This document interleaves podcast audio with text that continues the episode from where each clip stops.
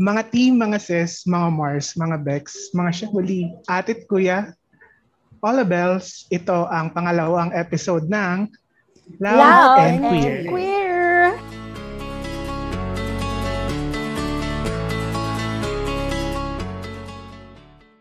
Ako si CJ. At ako naman si Pia. And I'm Shay, and we are your host for this podcast series. Loud and Queer is one of the media materials produced by the DevCom 136 CD2L class. This podcast series is in partnership with the UP Alliance of Development Communication Students, the UP Community Broadcaster Society Incorporated, and the Society of Exchange Students UP. And special thanks to linking everyone towards service Let's CDC for also being one of our media partners. Ayan, ayan. So magandang hapon sa inyong lahat. Magandang hapon Yes. sa ating Hello. mga listeners. so, um, pag-uusapan natin yun. So, kung mga, nung mga nakaraang episode ay medyo um, chummy-chummy tayo. Ang pag, medyo seryoso naman yung pag-uusapan natin yun. Pero hindi pa rin naman maalis yung mga tawanan and shikahan session natin. So, ang pag-uusapan natin sa pangalawang episode na ito ay ang SOGI Equality Bill or Anti-Discrimination Bill. Particularly, we will answer the questions, ano nga ba ang SOGI Equality Bill? Kasi marami pa rin nalilito at bakit natin ito kailangan. Ano yung mga naging hamon at ah, ano pa yung iba pang katanungan na sasagutin natin sa hapon na ito. And of course, hindi naman tayo-tayo lang ang sasagot sa mga tanong na ito. May makakasama ulit tayo katulad ng unang episode. Alright, Shay, pakilala mo na.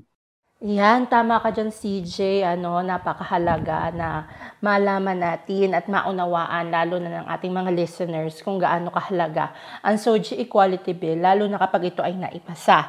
Kaya naman, para lalo nating maintindihan at mahimay-himayan natin kung ano nga ba ang SOGI Equality Bill para sa mga taong hindi pa nakakaalam nito, ay sasamahan tayo ng isang katangi-tangi at isa sa mga tagapagsulong ng SOGI Equality Bill. Ano?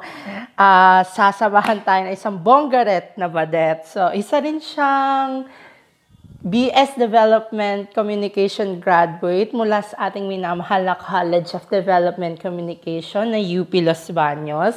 Ah, kasalukuyan siyang kumukuha ng Master of Arts in Women and Development sa UP Diliman. Um, nakapaglingkod na rin siya sa iba't ibang non-government organizations at ilang government organizations government office natin, katulad ng Climate Change Commission ng ating bansa. Ano? Siya ang kasalukuyang Deputy Director for Policy and Advocacy ng Philippine Anti-Discrimination Alliance of Youth Leaders or Pantay Pilipinas, ang isa sa mga nangungunang youth organizations na LGBTQIA plus youth organizations na nagsusulong ng SOGI Equality Bill. So, let's give it up sa ating minamahal, Kuya Cheng Pagulayan! Palakpakan naman dyan! Hello, welcome, po Welcome, Kuya Cheng. welcome. Welcome to the program. Ayan, magandang araw sa ating lahat. And uh, very happy no, to be part of uh, Loud and Queer na podcast ninyo Mhm. kasi uh, and lalo na yung ano natin, no, yung topic natin, it's very close to my heart.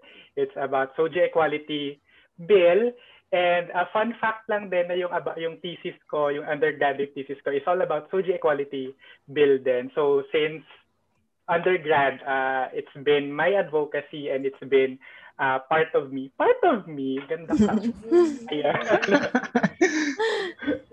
So, ayun nga po, um, since we're talking about it na, um, Kuya Cheng, uh, can you tell us the brief history and background of the SOGI Equality Bill here in the Philippines for ano, for our guests, ay for our listeners? Sige. Ito medyo ano, medyo masalimuot, medyo mahaba yung kwento ng Mm-hmm. ng ano ng SOGI Equality Bill kasi for almost two decades uh, nagpap may ano na may movement na to to pass an anti-discrimination bill na based sa ano na specifically tinatakal niya yung sa sexual orientation, gender identity and gender expression natin or yung SOGI nga na tinatawag natin.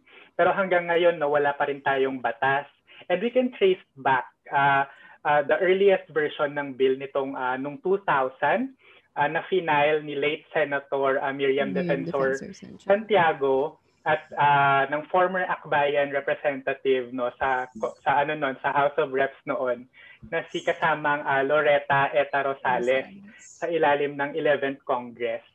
So, 'di ba 2000 meron na tayong uh, na. may mga ano na bills na tayo, may mga movements na talaga to to pass an anti-discrimination bill based on uh, SOGI. And uh, nitong 2017 no, uh, 17th Congress, after 17 years of uh, uh, filing and refiling of the bill, uh, uh, naipasa sa House of Representatives for final reading yung bill. So ito yung parang pinaka uh, malayong narating ng mm. uh, uh, SOGI Equality Bill. Pero syempre yung in between no nung 2000 saka 2017, ma- marami nang nangyari diyan.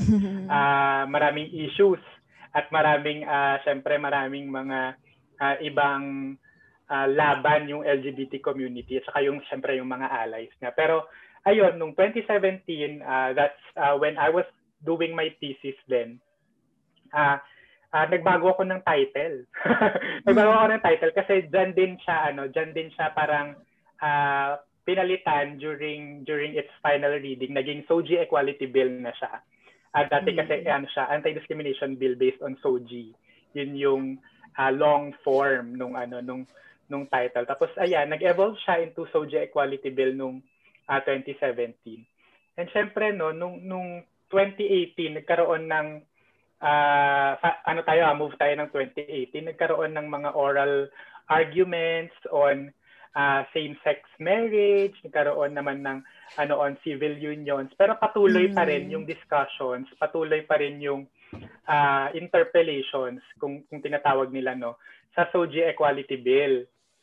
Tapos uh, nung 2019 naman, pero hindi naman nawala sa usapin yung ano yung kasi magkasabay siyang dinidiscuss eh. Pero magkaiba kasi hindi kasi nakapaloob sa SOGI Equality Bill yung uh, same-sex marriage, yung civil union. Mm-hmm. Kaya parang magkahiwalay siyang uh, magkahiwalay siyang mga discussions or debates.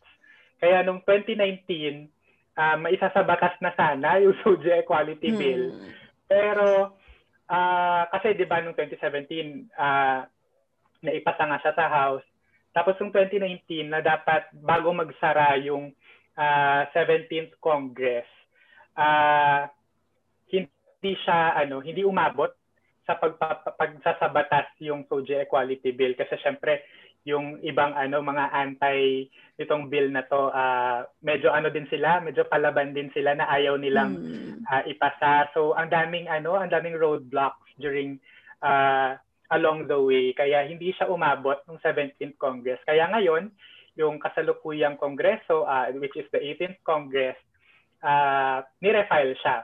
At sa bagong kongreso 'di ba syempre uh, ibig sabihin na may mga bagong challenges sa ano sa movement or sa para sa bill na to. Kaya uh, nung same year uh, na naging matunog ulit yung yung itong 2019 nung naging matunog ulit yung SOGI Equality Bill, yung calls natin for to pass this uh, bill kasi may nangyaring issue or may nangyaring uh, insidente na ano na kasama ang kasama nat ang ano ang isang LGBTQ member na si Gretchen Diaz, 'di ba? Isang uh, trans woman na uh, ano na discriminate siya sa loob ng uh, ng ng women's restroom.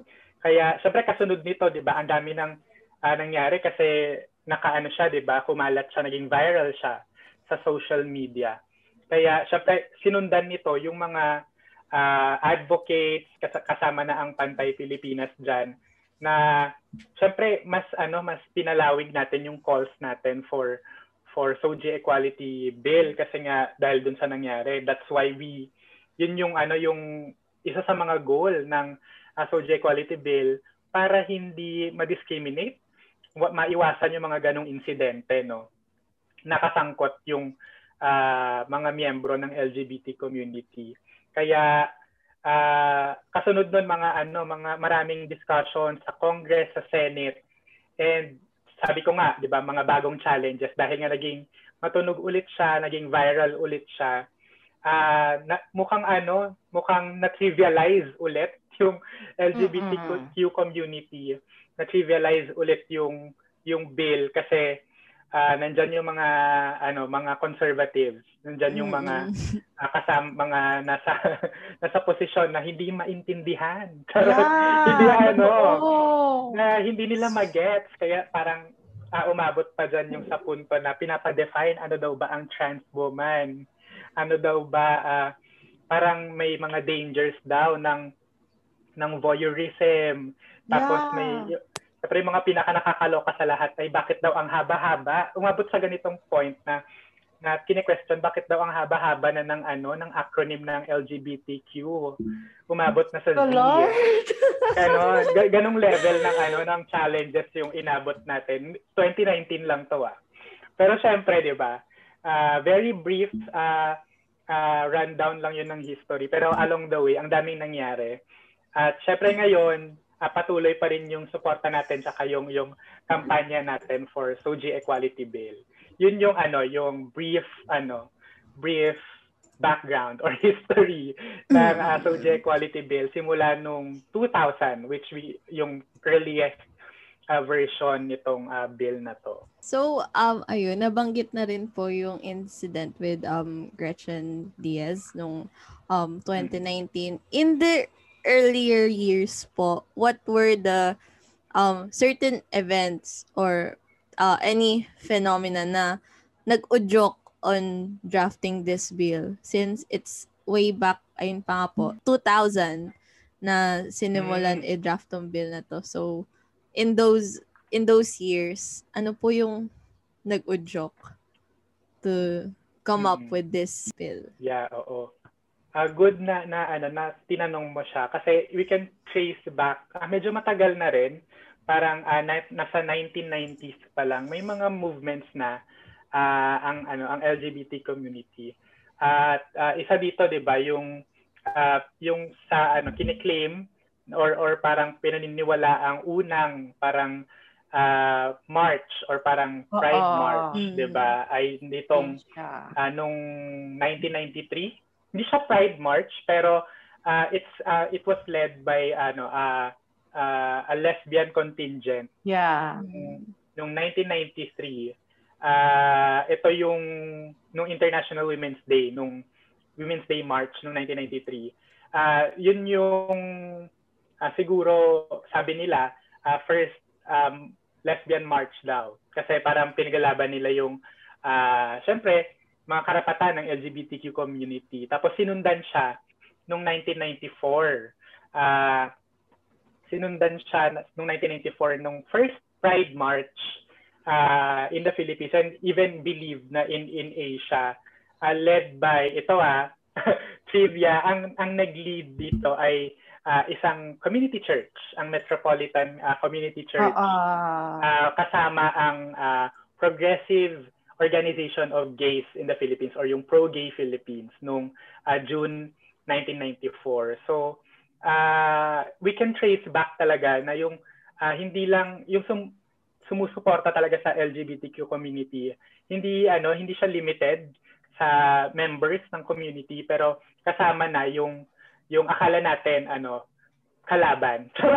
Or kala, akala natin, ano, akala natin sila yung crime na, ano, crime na, di ba, na sumasalungat or parang anti sa, sa bill na to. Pero, di ba, parang interestingly will know na ano na na isa sila sa mga kasama uh, pala sila sa history. Namuna. mm. Truly. Pero ano specific siya sa isang church, yung Metropolitan uh, Community mm-hmm. Church. Oo. So ayun, uh, 1990s pa lang may mga movements na uh, siguro isa sa mga naging triggers nung pagpapasa ay yung uh, ay pag pag-submit or pagfa-file ng SOGI Equality Bill.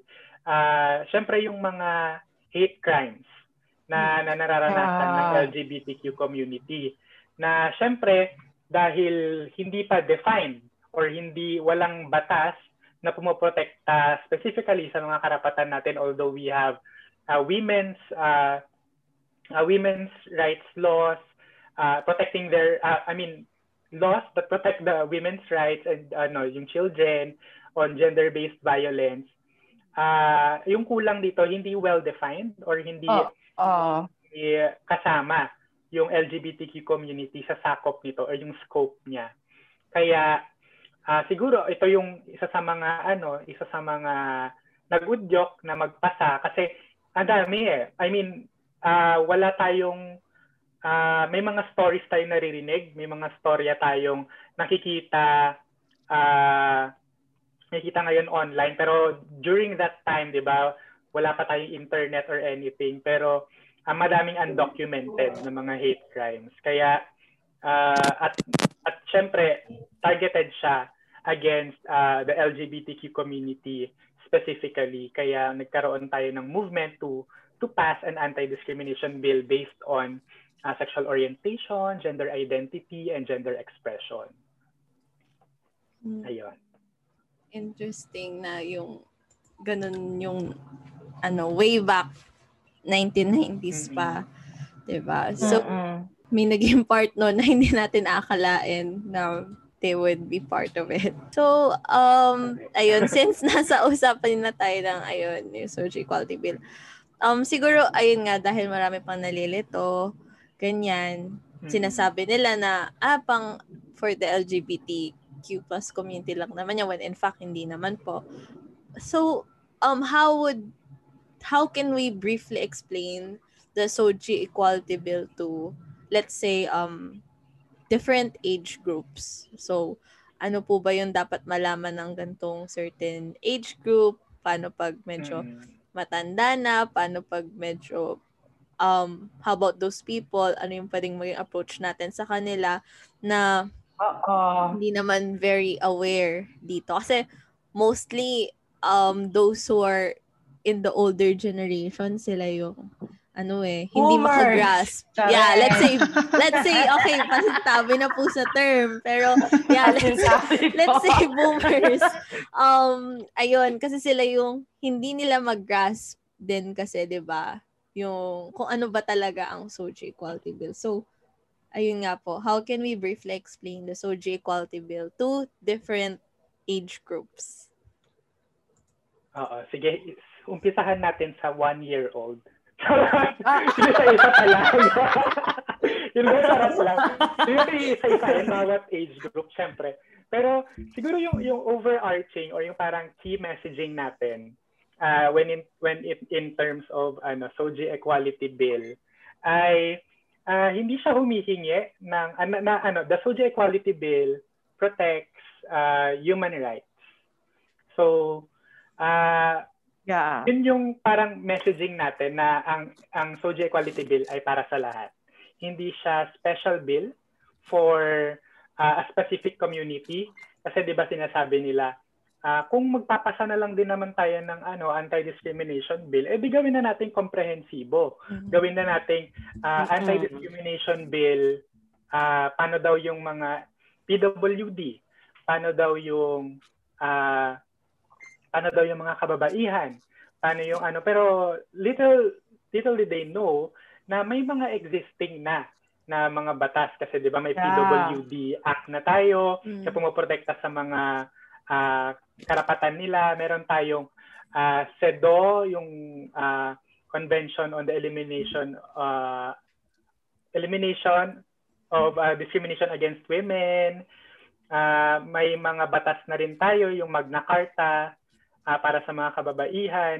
So ang dami na, na na yung mga sinasabi nila, binabato nila na na ano, madami ng mga batas. Pero uh, hindi siya yung SOGI Equality Bill, hindi siya humihingi ng special rights, hindi siya humihingi ng uh, uh, special treatment sa ano yeah. it, sa, sa ating government or sa sa lipunan mm-hmm. kasi ang ang gusto lang niyang sabihin ay uh, recognition. Parang i-recognize nyo na may hate crimes, i-recognize nyo na may mga ganito talagang nangyayaring discrimination, and we want protection from it.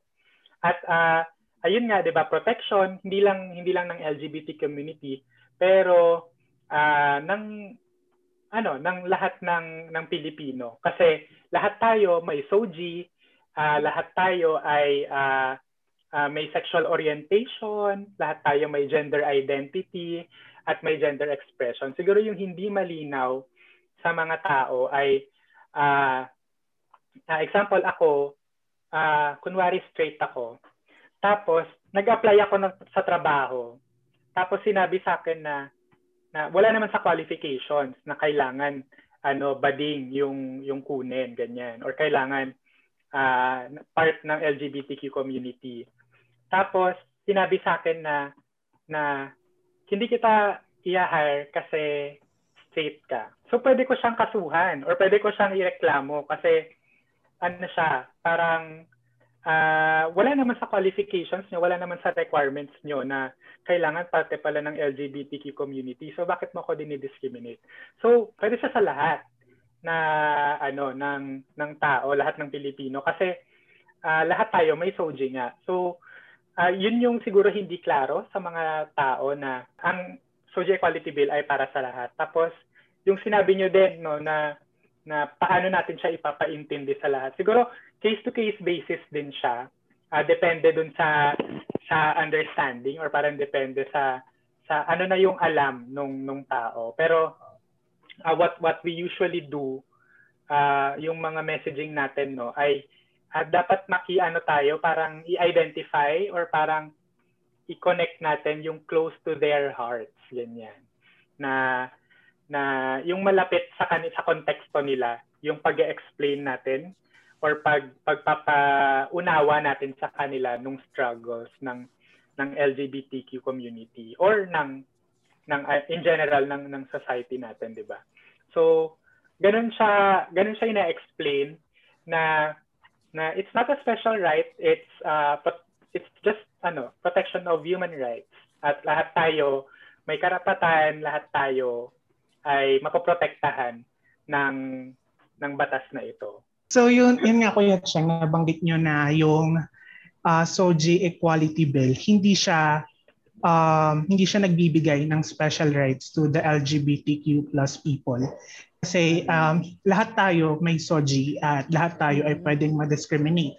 So in short, lahat tayo pwedeng maprotektahan nitong SOGI Equality Bill, LGBTQ ka man or straight people ka man. Mm-hmm. And siguro isa yun sa mga misconception nung um, nung mga against doon sa pagpasa ng bill.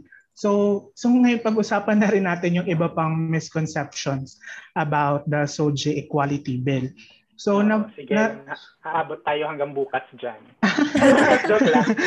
siguro, so, siguro, na-debunk na nga kanina yung um, spe, SOGI Equality Bill as a spe, gives special rights to the LGBTQ plus people. So, ngayon naman puntahan natin yung um, sinasabi nila na yung SOGI Equality Bill daw ay redundant sa ibang Philippine laws kasi meron ng Safe Spaces Act, Anti-Bullying Act, and Anti-Sexual Harassment Act, and iba pang mga batas. So ano pong masasabi nyo doon sa sinasabi nila na pagiging redundant ng SOGI Equality Bill? Actually, hindi siya, ano, hindi siya redundant kasi, ayun nga, katulad nga nung nabanggit ko, di ba, na uh, hindi kasi defined or hindi included yung uh, SOGI sa criteria no nung meron tayo. Although uh, meron nga 'di ba sa constitution nga natin nakalagay doon na na ano 'di ba uh, I mean walang dapat maprotektahan tayo of our rights ganyan. Pero hindi naka-include doon yung SOGI of different ano of different sexual orientations. Similar with with uh, with these laws 'di ba na parang although meron tayong Safe Spaces Act yung Safe Spaces Act kasi meron din siyang sariling scope uh, although naka-include yung uh, yung protection din ng ano ng people with diverse SOG sa sa batas na to uh, particular siya sa public spaces particular siya sa sa meron siyang specific na na locations na ano na nag uh, poprotekta nito when when the uh, SOGI Equality Bill ang pinoprotektahan nito yung different aspects ng ng buhay natin, 'di ba?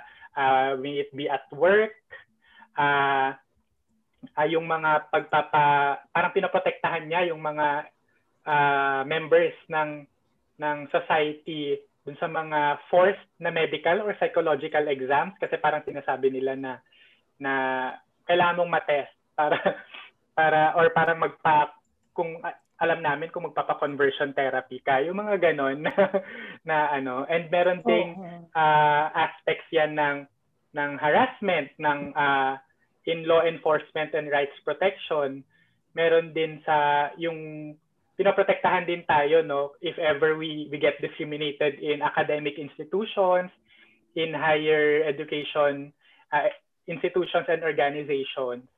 Tapos uh, yung access natin sa sa health services sa government documents and licenses and other services and of course yung uh, mga disciplinary practices na pinapataw sa mga people with diverse SOGI na hindi naman hindi makatao, hindi makatarungan.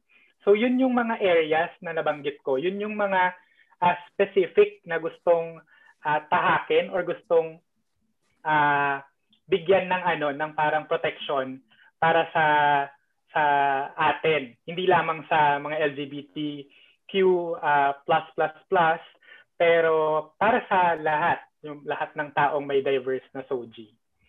So uh, so I think uh, yung yung misconception na redundant siya ay uh, kasi nakikita nila at face value na na parang eh parang pareho lang naman sila nung example nung Safe Spaces Act nga sabi mo.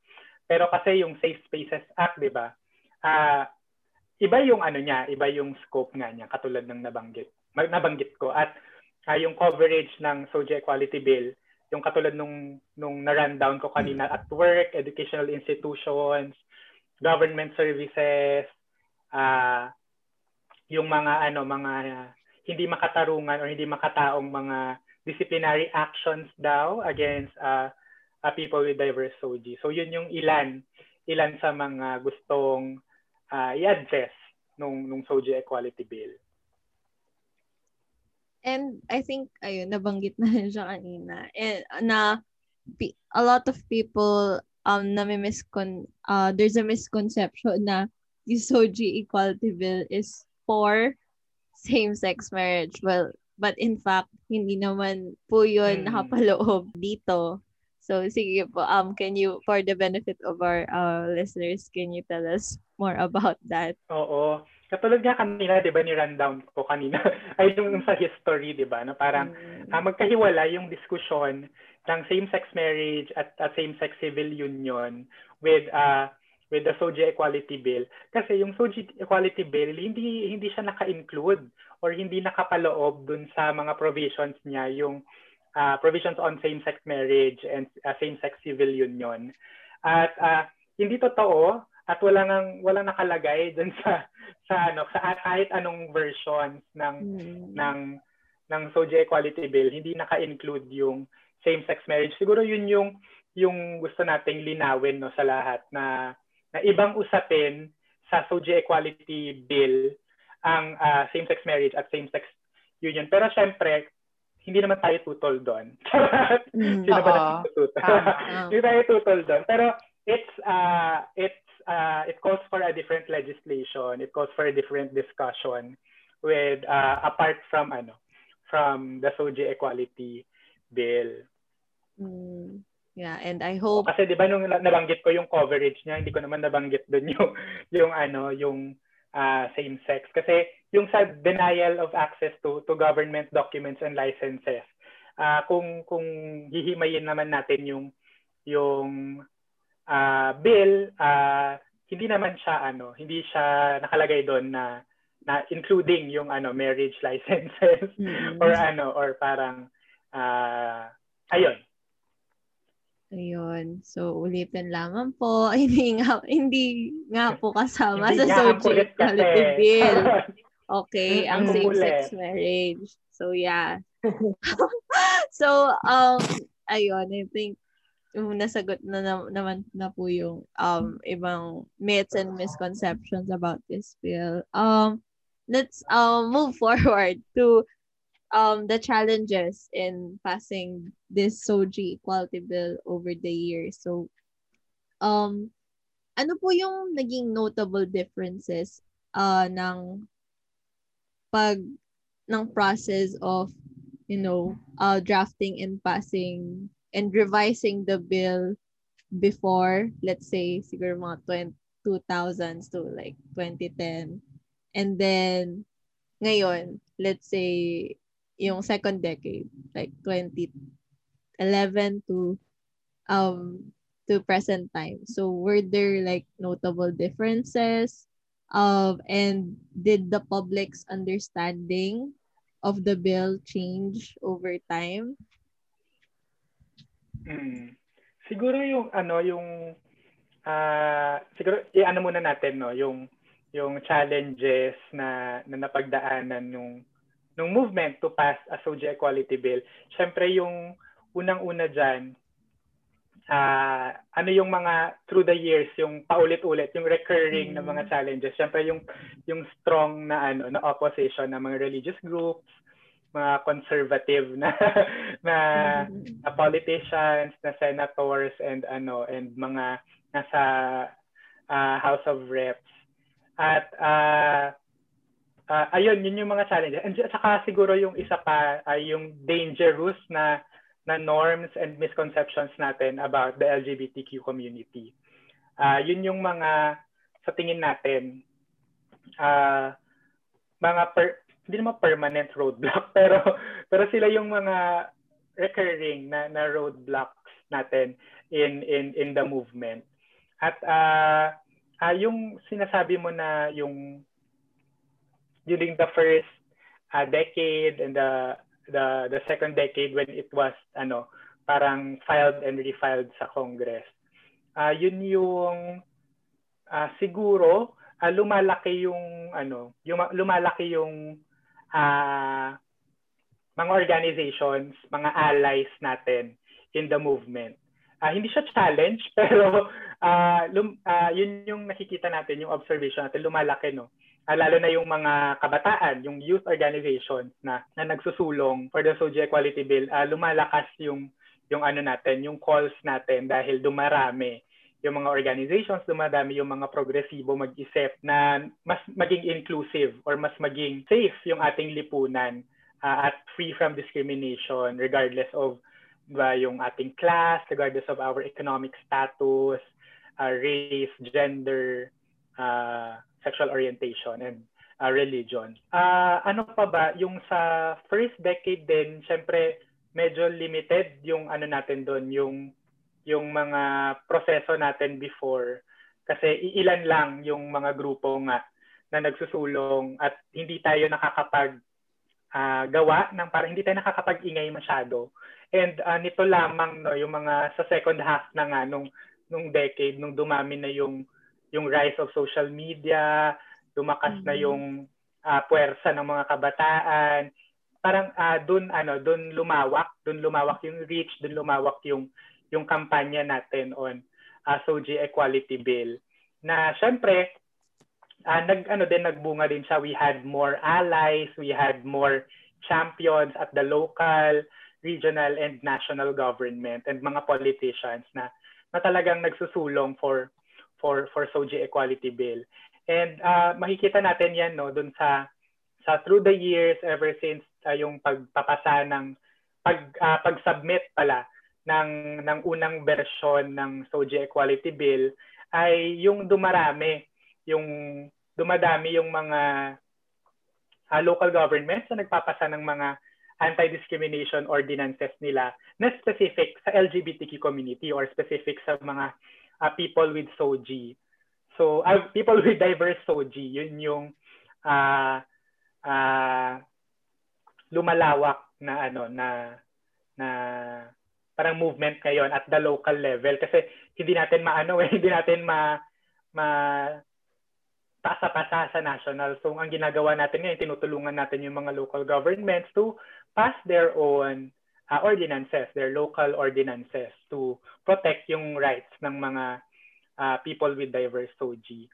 Tapos siguro hindi siya specific sa sa yung sa decade na ano na categorization natin but siguro yung isa sa mga challenges natin ngayon ay uh, itong pandemya, syempre limited yung ating mobilizations, uh, limited yung ating uh, lobbying campaigns, yung mga face-to-face. Kasi before, uh, we go to the Congress, to the House of Reps, uh, and the, the Senate to para ano magpasa ng mga position papers, mag uh, pumunta, kumuusap ng mga equality champions natin. Pero ngayon, syempre, uh, virtual lahat. So, uh, online at syempre, hindi tayo ma-accommodate lagi. So, ayun, isa sa mga uh, challenges natin itong pandemic. Uh, nandyan pa rin, syempre, yung mga opposition na nakaupo. I mean, yung mga opposition leaders na nakaupo sa pwesto, mga religious groups at uh, other other groups na ano na conservative groups. And isa siguro din kaya medyo mabagal or parang uh, walang masyadong siguro pagpapahalaga kasi yung uh, meron tayong liderato ngayon or leadership which is uh, macho fascist o macho fascista. Tama. Tama. no na very yung mga na, nababanggit or mga binibitawang mga salita ay very heteronormative pa din, very sexist, uh, very very macho, 'di ba? Na parang mm. it it hmm. it it's ano, parang hinihiwalay niya talaga yung yung community although uh, may pagsuporta siya uh, with the bill. I mean, may mga nabanggit siya in the past na suportado daw niya yung uh, yung SOGI Equality Bill, supportado niya yung same-sex uh, civil union, but it doesn't translate. it doesn't translate into into siguro, 'di ba, may power siya for for a presidential decree, but it it doesn't translate yung mga words niya. Although may may mga pronouncements. So, ayun, isa din 'yun sa mga challenges na nakikita natin ngayon bukod sa uh, yung um, limited mobility natin when in when in uh, in terms of policy, advocacy and lobbying. Tsaka yun yung mga dangerous norms, uh, mga mga oppressive na mga structures natin yeah. in in the government and of course in the society as a whole.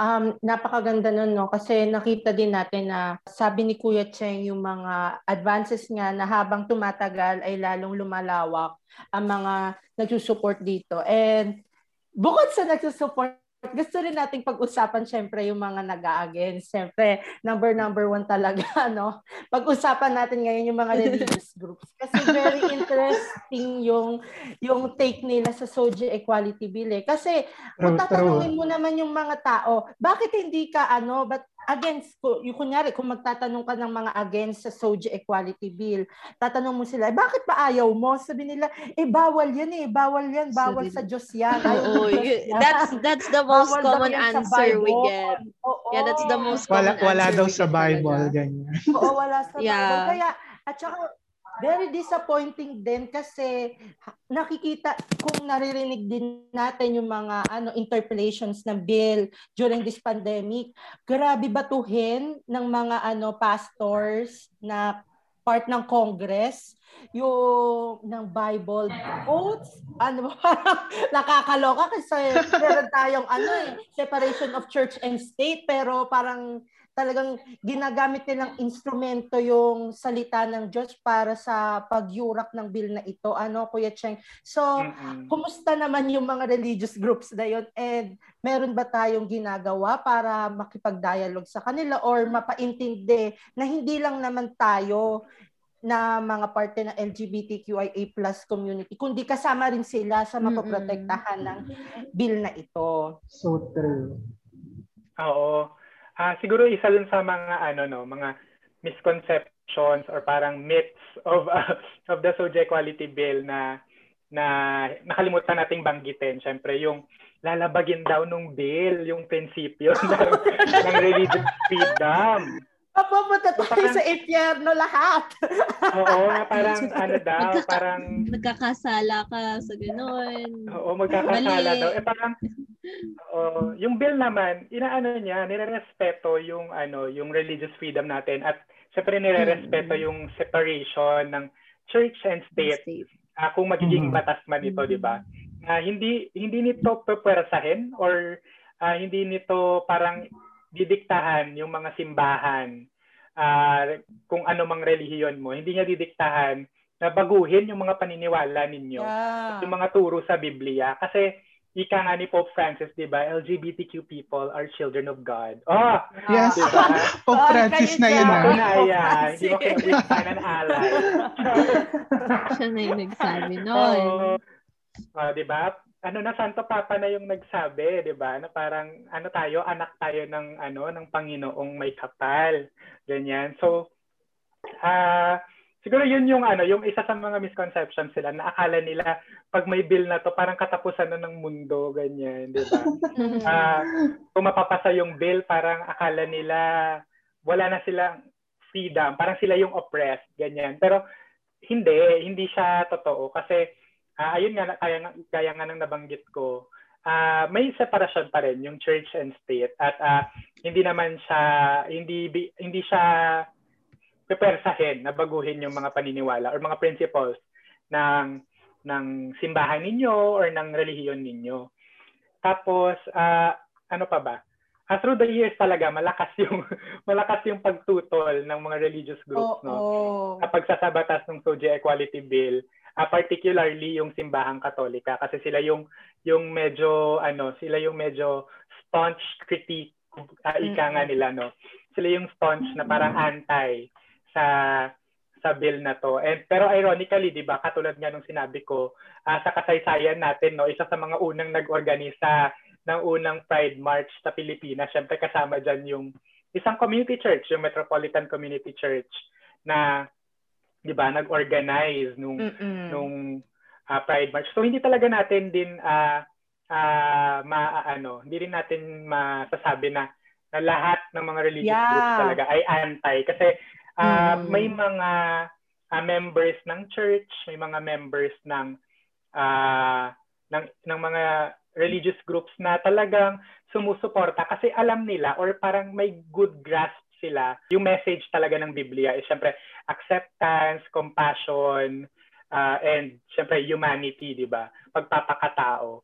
At uh, alam nila yon na parang uh, malakas yung ano nila or parang ma strong, malakas strong. strong yung kanilang ano, yung kanilang uh, grasp ng mga principles nito, di ba? Mm-hmm. And uh, siguro idagdag ko na lang din na na saan ba nag-uugat or parang saan ba nanggagaling yung mga ganitong uh, uh, ano ba, mga ganitong ideas sa mga religious groups, 'di ba? Na parang siguro uh, bilang ano, bilang women in development uh, studies major din, no. Na parang nag-uugat din siya sa patriarka na meron tayo. Hmm. Yeah. At, uh, uh, ano sino ba yung mga nagsulat or sino ba yung mga nag interpret sa mga religious uh, organization? Sino ba yung mga usually leaders? 'Di ba? Mga kalalakihan na mga macho, mga yes. um, maskulado, 'di ba? Na parang uh, sila yung nagdidikta kung ano yung dapat nating uh, ano yung dapat nating paniwalaan na parang walang puwang sa mundong ito ang uh, parang walang puwang sa leadership or walang puwang sa lipunan ang mga kababaihan for example walang puwang sa sa lipunan ang mga effeminate so doon nang gagaling or parang doon siya are rooted kumbaga yung hate and yung ano yung parang bakit tayo dinedespise nung nung ano nung mga religious organizations because of of patriarchy and of course 'di ba? Uh, uh, medyo ano siya, medyo malayong malayo natin sa i-connect pero 'di ba, yung saan ba nanggaling yung yung ano yung mga western ideas and western ideas and ano and conception of of uh, patriarchy ganyan and uh, of of religion na na doon nag-uugat yung mga patriarchal na ano na na principles or patriarchal na mga views are are ano are also to blame. Hindi to blame pero uh, yeah. Ayun, 'di ba? Parang pwede nating ano doon ma ma matrace doon yung saan nanggagaling yung hate and uh, uh, strong na condemnation of uh, the religious uh, groups and organizations. Yeah. And to to add din sa sinabi ni Kuya Cheng, meron din tayong mga ano progressive na Catholics katulad ni Sister Mary John Mananzal. Pero true. Oh, talaga napakatapang sister na nag na naging ano pa siya, 'di ba? Nag nagsalita pa siya sa isang reading ng Soji Equality Bill. So bakit kaya hindi sundan ito ng mga ibang religyoso? Kasi naman, di ba? If you are preaching the word of God, you should be preaching about love, acceptance, and bakit ba tayo nagkakaroon ng ano, ng discrimination? Talaga kayo? Totoo. Tsaka, kayo talaga. gusto ko yung si Pope Francis na nga yung um, unti-unti nagiging progressive towards the LGBTQ community pero yung ibang simbahan pa rin is sobrang again, sobrang conservative towards the LGBTQ community. Tsaka maganda na na-highlight natin na ano na walang babaguhin or walang aapakan yung SOGI equality bill mm-hmm. sa religious freedom natin. And uh, throughout the years, siguro isa yun sa mga naging napakalaking balakid sa pagpasa nito sa Kongreso. Then, like po nung nasabi nyo kanina na noong 2019 naging mas matunog yung SOGI bill dahil sa discrimination kay Gretchen Diaz, eh, para mag-ingay ulit tayo, para isulong ulit ito sa Kongreso. Ngayon naman po, um, nagpapatuloy yung Congress and in less than a year or more than a year, uh, magpapalit na naman tayo ng Congress ng administration. Ano po sa tingin nyo yung magiging future ng SOGI Equality Bill sa darating na administration or sa darating na Congress natin? Mm-mm. Maganda yung question mo no, na parang ano, medyo future ano siya, future uh, centric or parang yung focus niya. Uh, tulad ng ibang movements no, tulad ng ibang uh, uh, mga kilusan, uh, mahaba pa, mahaba yung ano, yung laban natin for for an equal na future or equal na na society.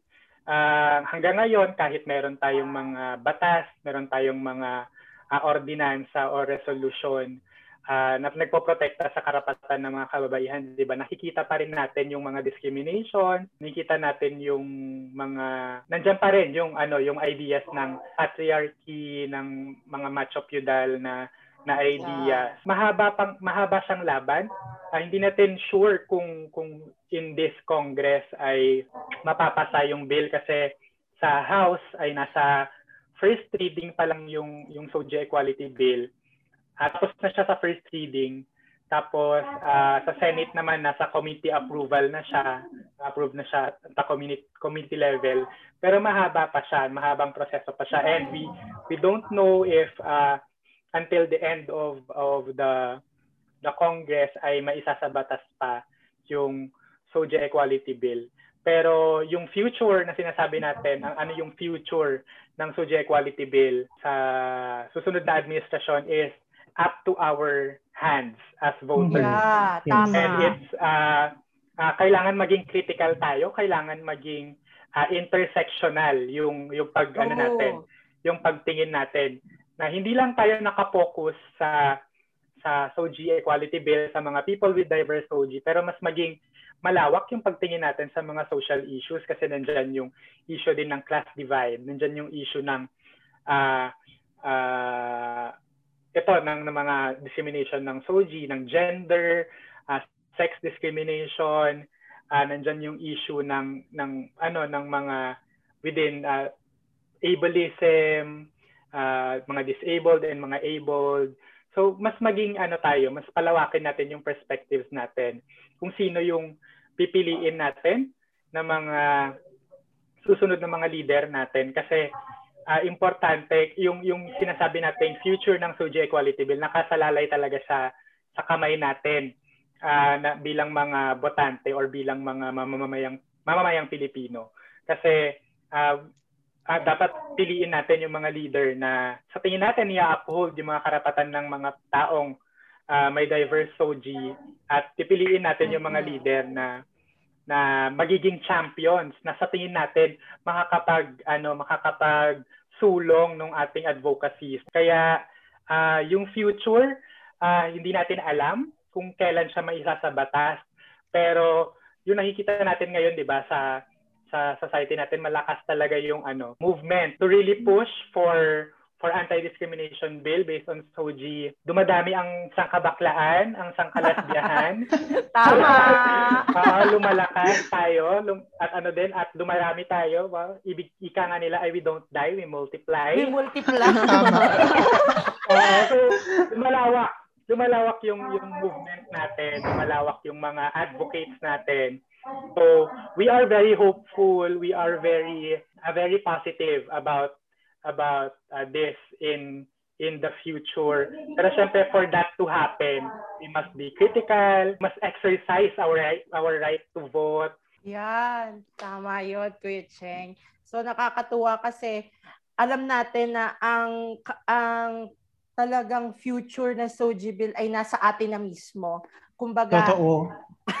tayo nang bahala kung maipapasa ito sa mga iboboto natin. Kaya register to vote. Yeah. Oo. Bumoto at Correct. magpaboto. Paboto. Ganon. Siguro. Correct.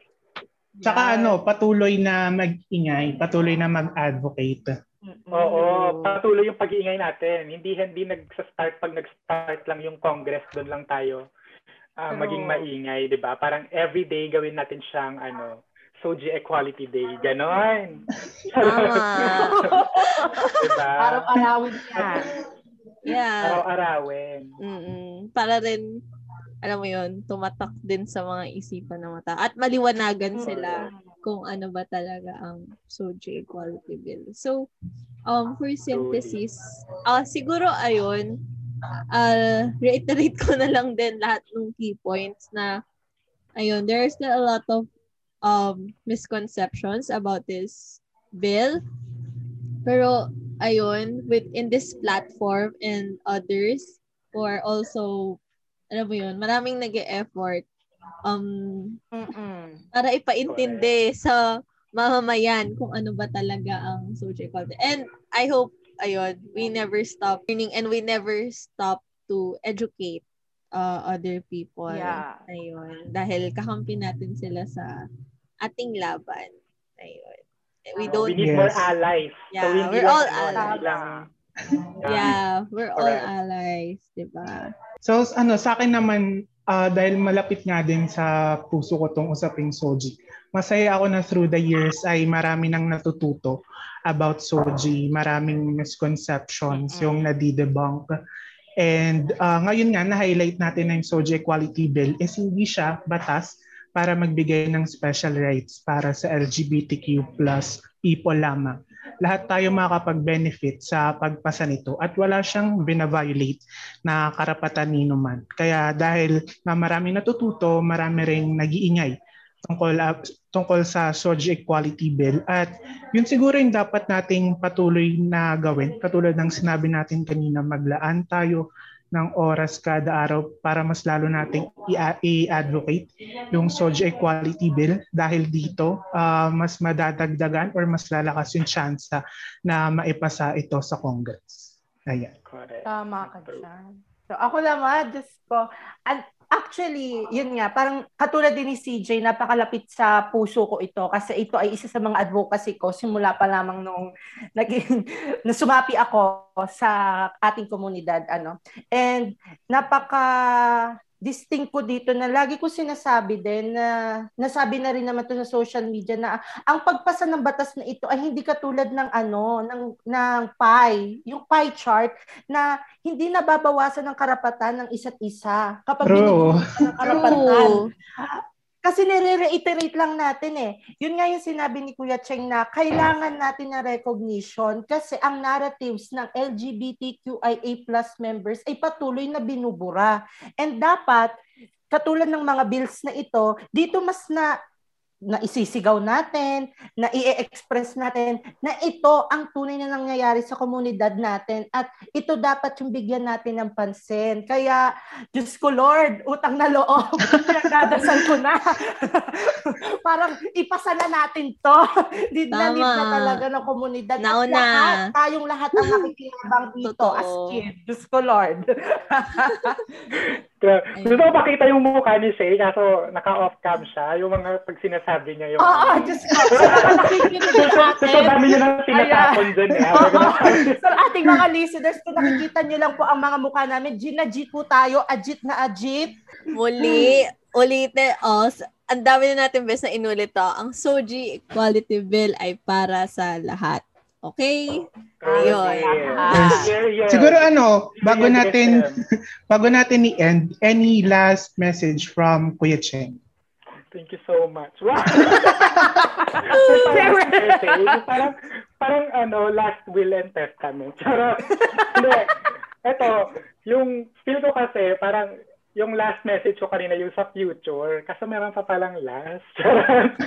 uh, yung yung sa, yung sasabihin ko ano siguro uh, sa parang mahaba pa yung ano natin, yung tatahakin natin, mahaba pa yung kailangan nating trabahuhin to to get an equal to get to that ano to that goal na uh, equal free from discrimination and ano and uh, isang malayang uh, society kasi marami pa rin tayong mga uh, parte ng komunidad diyan na na takot, takot maging sila, takot maging uh, uh, parang takot silang maging out kasi yeah. dahil nga dun sa mga Totoo. naririnig nilang uh, stories, dahil dun sa takot din nila uh, na ma-discriminate or or maging biktima ng hate crimes. Kaya uh, sa susunod na na syempre na halala na election, uh, maging critical tayo dun sa mga iboboto natin uh, sana yung iboboto natin, tignan din natin kung aligned ba sila sa mga pinaniniwalaan natin mga prinsipyo, uh, prinsipyo ng equality, ng social justice, climate justice, at uh, uh, yung mga ano pa, iba pa nating uh, pinaglalaban. And uh, we go out there, uh, maging mas agresibo tayo sa pagiging advocate for what we advocate for, hindi lamang sa sa SOGI Equality Bill, pero sa lahat ng bagay na pinaglalaban natin at pinaniniwalaan natin. So yun yung message ko sa lahat ng listeners. So thank you so much, Kuya Cheng. For thank you, thank you, thank you. Yes. Grabe, oh, oh. sobrang meaningful nitong and in, very insightful nitong episode yeah. na to. That's it, guys. Uh, that's Ay, wait. Pia, before we, pa. before we end our episode, gusto ko lang i-shout out ang Center for Youth Advocacy Networks or CIAN Pilipinas kasi tinulungan nila tayo na maghanap ng ating guest for episode 2. So, Thank you so maraming, maraming salamat sa mga taga-CIAN Pilipinas, lalo na kay Ate Aika. Salamat. Thank you so much, Sian.